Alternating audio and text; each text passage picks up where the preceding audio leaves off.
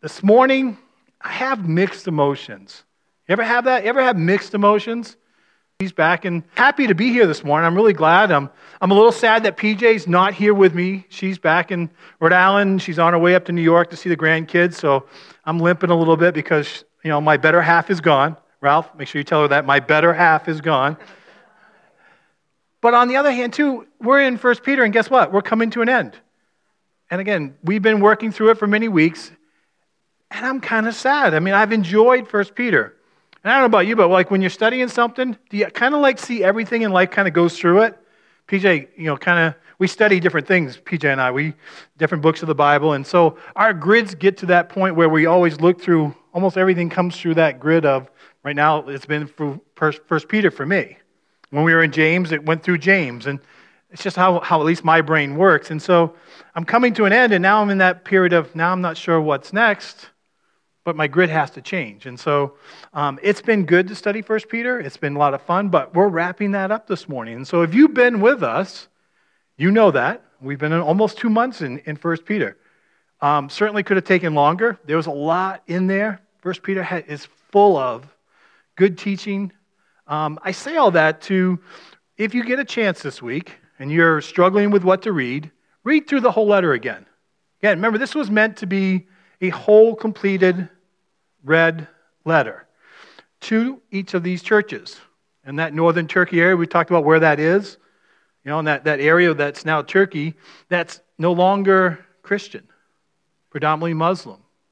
And how sad it is that those churches have not survived the test of time in those areas. Yet there are believers there, but Peter writes us, and again, they would read the whole thing through a couple of times, maybe spend a couple of weeks, and then they would pass it on. Maybe if they were fortunate, someone would scribe it out, but it's pretty rare. There would be some copies, but it would get passed on to the next church. So I encourage you to, to read that. Oh, there's a, another voice from the youngest member of the church, you know, the, this morning. No, that's, that's good. But, but read it as a whole because it's meant to be as a whole. But if you haven't been with us and you want to know kind of, I'm going to give you a little bit of a, a run through. But remember, chapter one talked about the living hope that we have, the resurrection. You know, we're celebrating communion this morning, and that was a, a starting point for our salvation, but it's also the future guarantee of what's to come, that resurrection. And Peter certainly had that in mind as he's encouraging these believers who are coming under persecution, they're suffering, they're struggling. As a hope, it's like, hey, it's only temporal. There's something better yet to come. And then in chapter 2, we looked at how important. Some of you may remember I called you a bunch of rocks, right? Some of you are chuckling. You remember that, right? But important rocks, precious stones, right? And Jesus is our cornerstone, and we build off of that because he's our foundation. Then we looked at the end of chapter 2 into chapter 3. We looked at our relationships within the body. We looked at husbands and wives, right? And how we respond to each other is important. Joe brought up a good point. James 119 and I like 120 as well. You can do that next week if you no. It's 120 as well. But again, how we respond to each other in our marriages. Then how do we respond to each other as believers? How we respond in suffering is important. And then in chapter 4, we looked at how we live this out. How do we live as believers in a culture that works against us as not believers? And then how do we respond to that?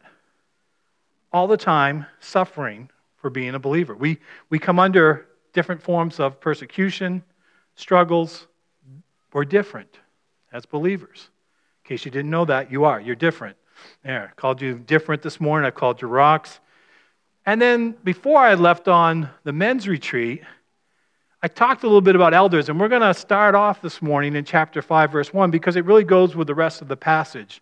But I'm not going to dig as deep. But chapter 5, verse 1 says, To the elders among you, I appeal to you as a fellow elder, a witness of Christ's sufferings, and one who also will share in the glory to be revealed. Be shepherds of God's flock that is under your care serving as overseers, not because you must, but because you are willing, as God wants you to be. Not greedy for money, but eager to serve, not lording it over those entrusted to you, but being examples to the flock. And when the, the chief shepherd appears, you will receive the crown of glory that will never fade away. Again, we talked a little bit about that, but again, as overseers, shepherds watching over the flock, looking at the sheep. That part when Jesus was reminding me after that sermon, which I, I love it. I love getting feedback. And she says, Hey, you remember that part when Jesus was talking to Peter? And Jesus said, Hey, Peter, feed my sheep. Right? It was a good reminder. And again, I really appreciate that because it was a reminder of, of what we are fed. And again, part of what we do on Sunday morning is feeding God's word, right? That's what we need to, to eat on, to chew on, to meditate on. I still got my sign out there. I like that. Right? God's word.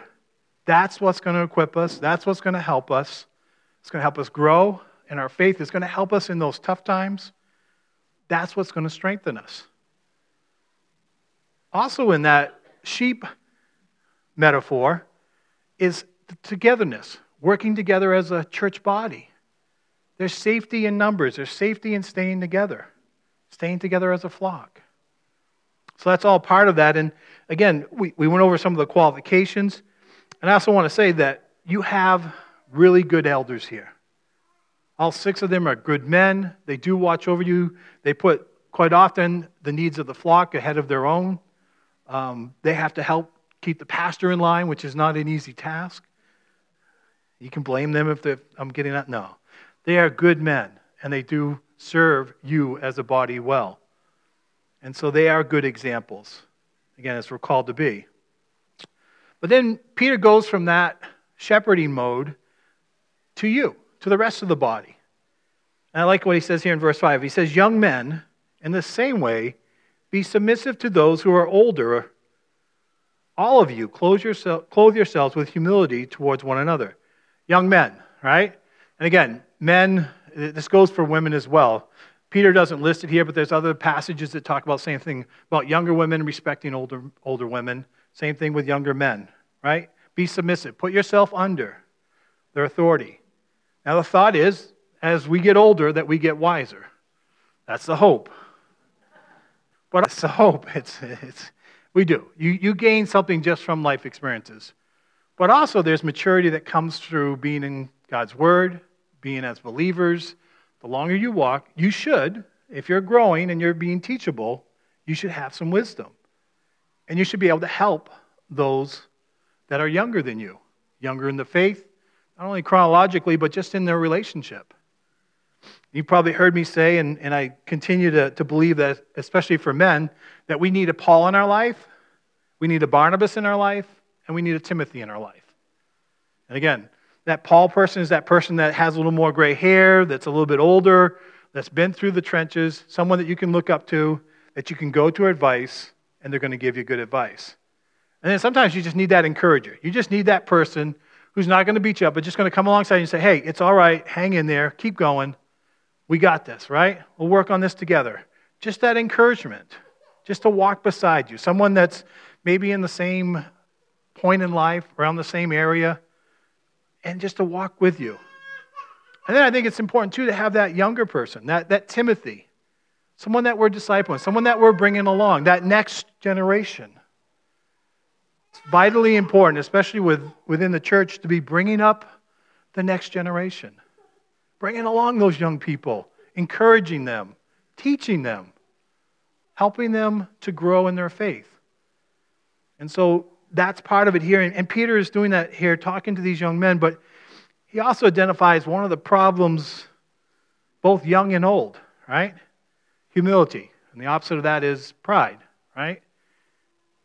And I mentioned briefly about being teachable, right? That takes being humble. That takes that moment of saying, you know what? I don't have all the answers. I don't know. I've got to go and find someone who does. Or I've got to go back and look through God's word. What is what does this mean? I don't know. I don't have it all together. I need help. It's one of the, the hardest things, I think, and Peter addresses it here to men because I think men, we struggle with it the most, right? If you don't believe it, go out and get lost, right? You know, the old thing, men never ask for directions, right? We'll just keep going. If I'll just go a little bit further down this road, I'll come out somewhere. Yeah. Although cell phones and GPS have helped a lot with that. So, but really, we do it in many other areas of our life, not just in directions. We sometimes don't want to humble ourselves and say, you know what, I don't know. I need help. Ask for humbling ourselves. And he backs it up here with Proverbs 3:34. God opposes, opposes the proud, but gives grace to the humble. Verse 6 Humble yourselves, therefore, under God's mighty hand. If we do, that he may lift you up in due time. Right? So if we do, if we do humble ourselves, God's got us. He's holding on to us. He's the, the author of all wisdom. He's the one that's going to bring us up. He's going to the one that's going to take care of us, even in those situations where we don't know what to do next. He's got this. He's got it under control. He's the one that we can turn to.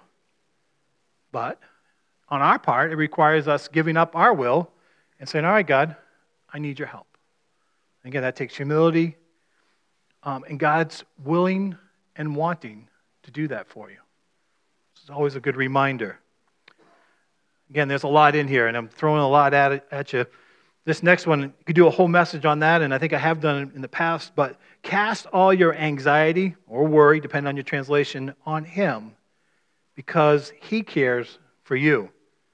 Right? Cast all your anxiety on Him. And there's so much, especially in our media today, that talks about fear, right? We have a virus going around. We have the, the elections coming up. We can, those are all things that can make us very anxious, right? But can any of us really, as individuals, stop those things? No. So who's the one person that can? God. Sounds simple, but boy, it's hard when you're in the middle of it. It's hard when you've given into that and you start relying on those fears.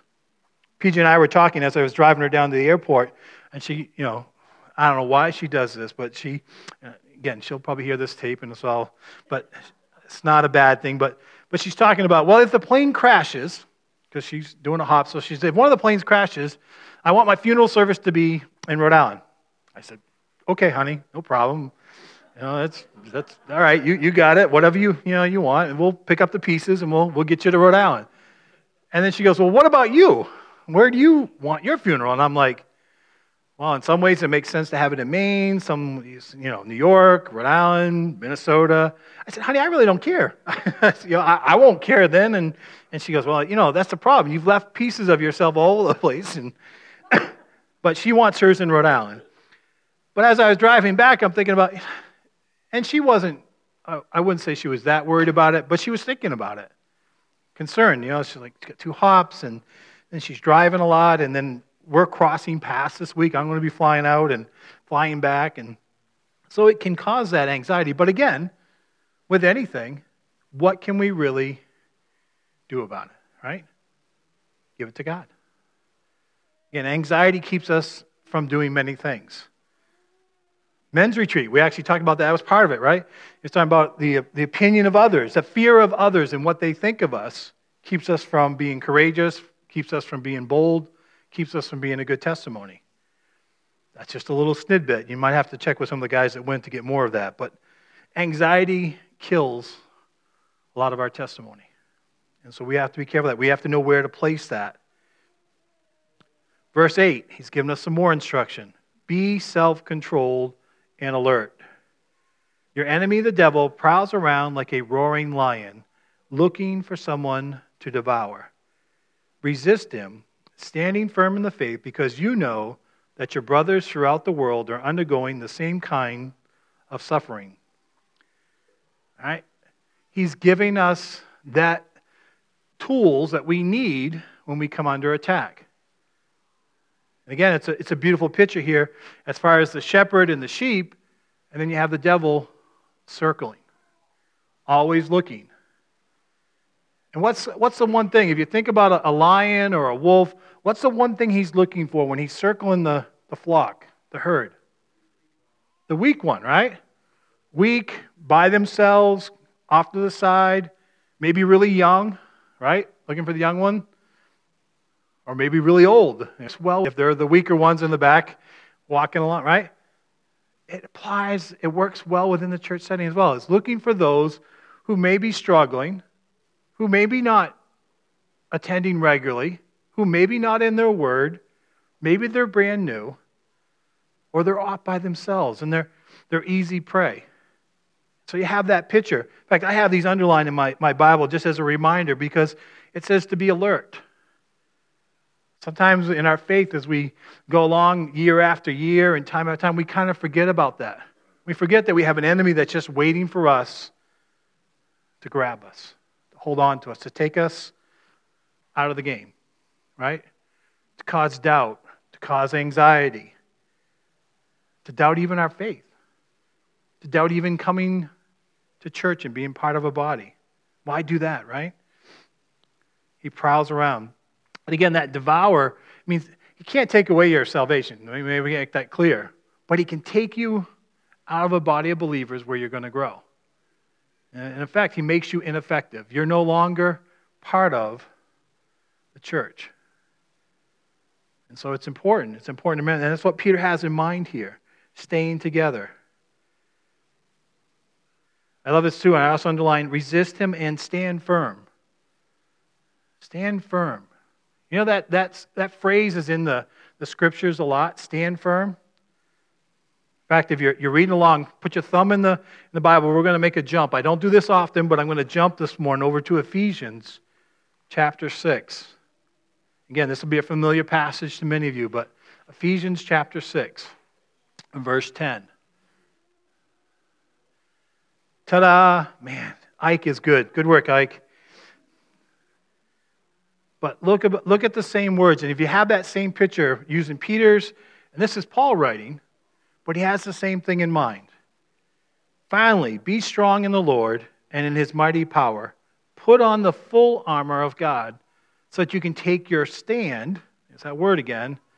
And against who? The devil's schemes.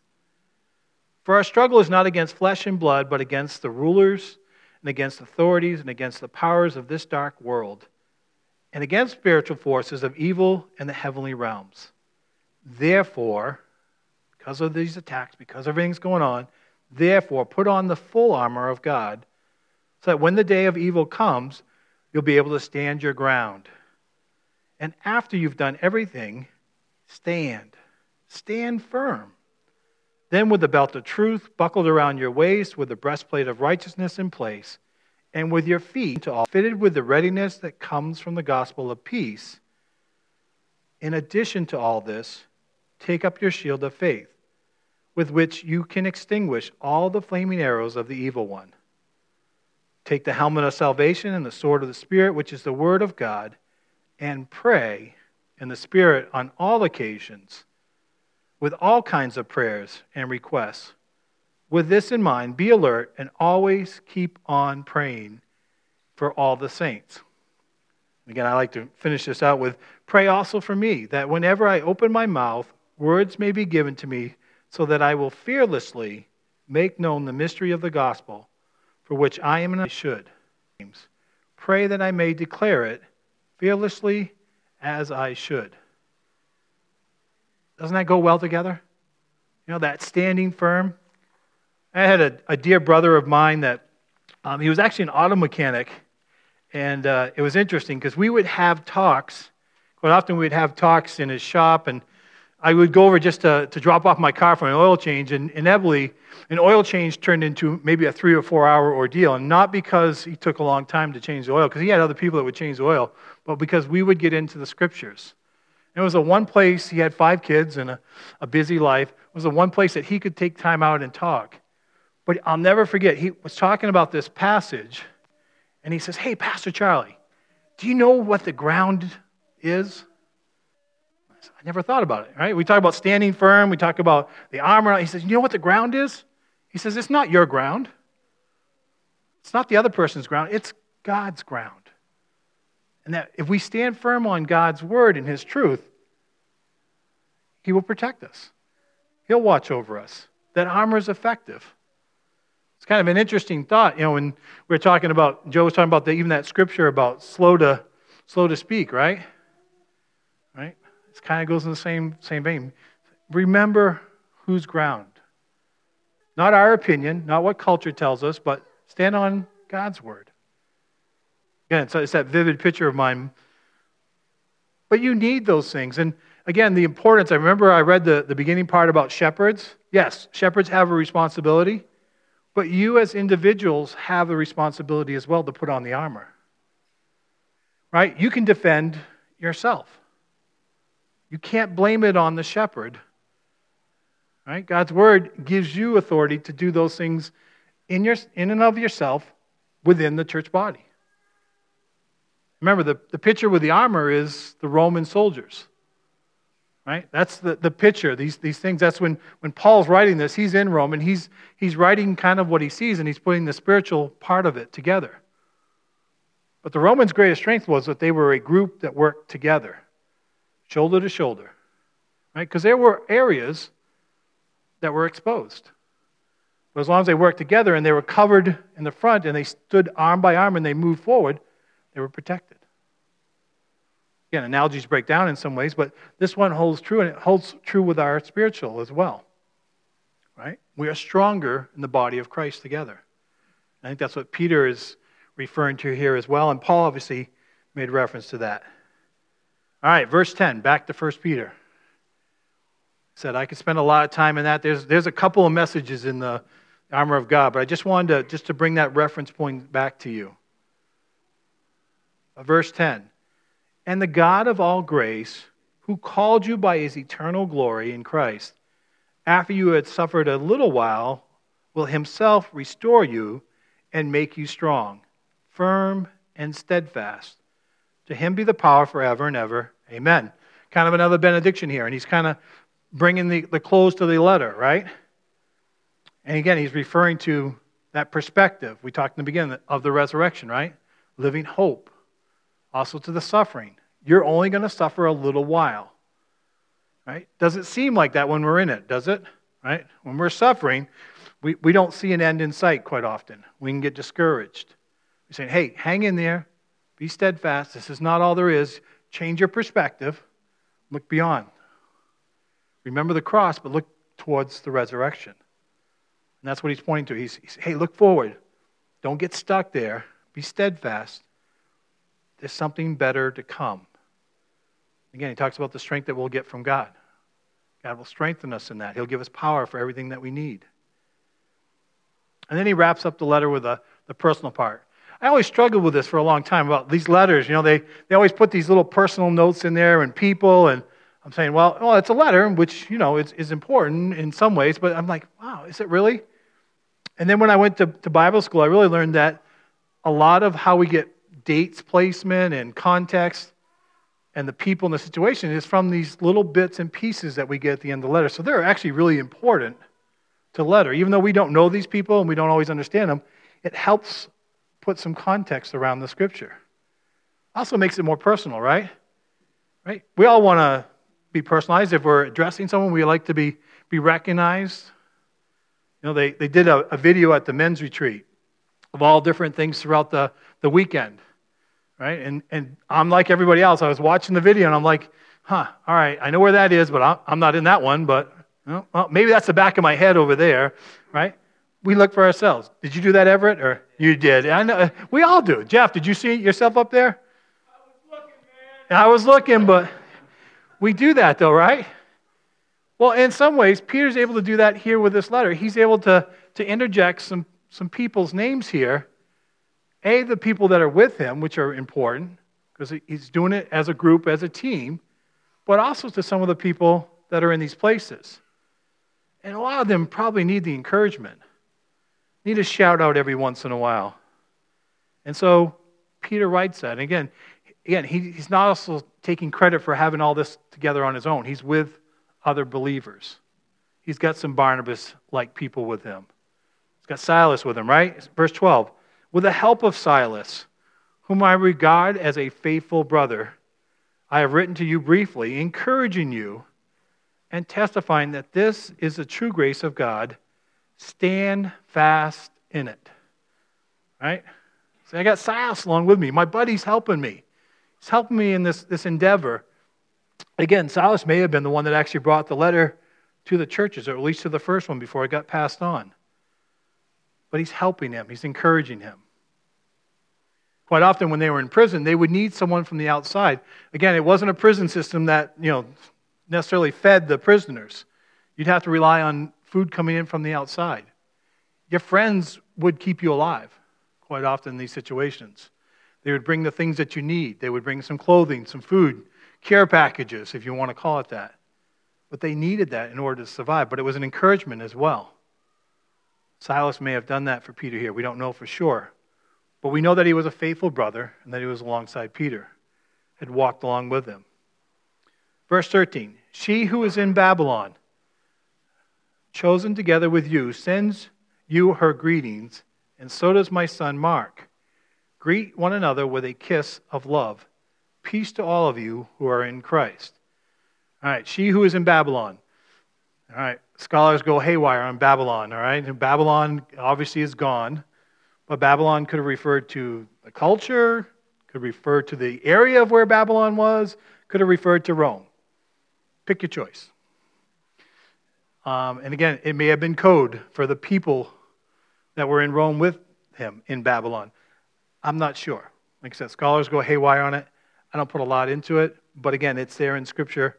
Um, but that's the word that Peter uses here. But these people send greetings, right? It's also a reminder that they're not alone, right? That reminder, that's why that you're not alone. There are other people that are suffering.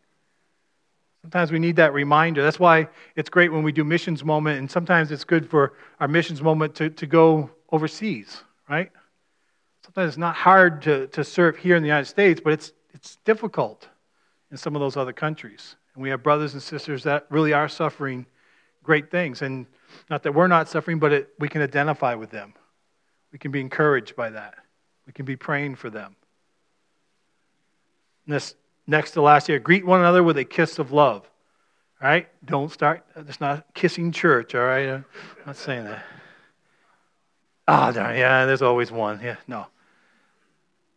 But again, it's, it's, it was a customary thing. I learned this over in Europe, all right? Europe, the cheeks, one cheek for some countries, two cheeks for others, and you know, it gets a little confusing. But again, it's more the, the, the, the, the closeness in relationship, right? We probably do more hugs or handshakes here in the U.S.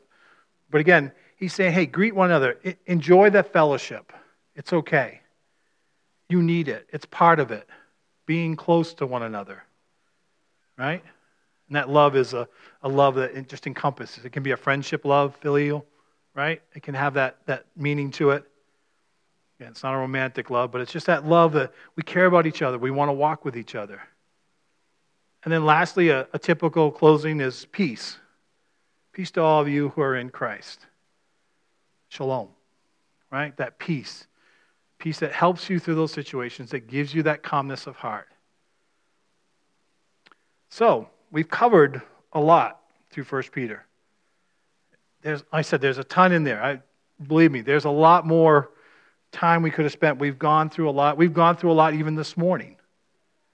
But hopefully there's something you can take out of that. Hopefully there's something that you can apply this week. Something that will encourage you.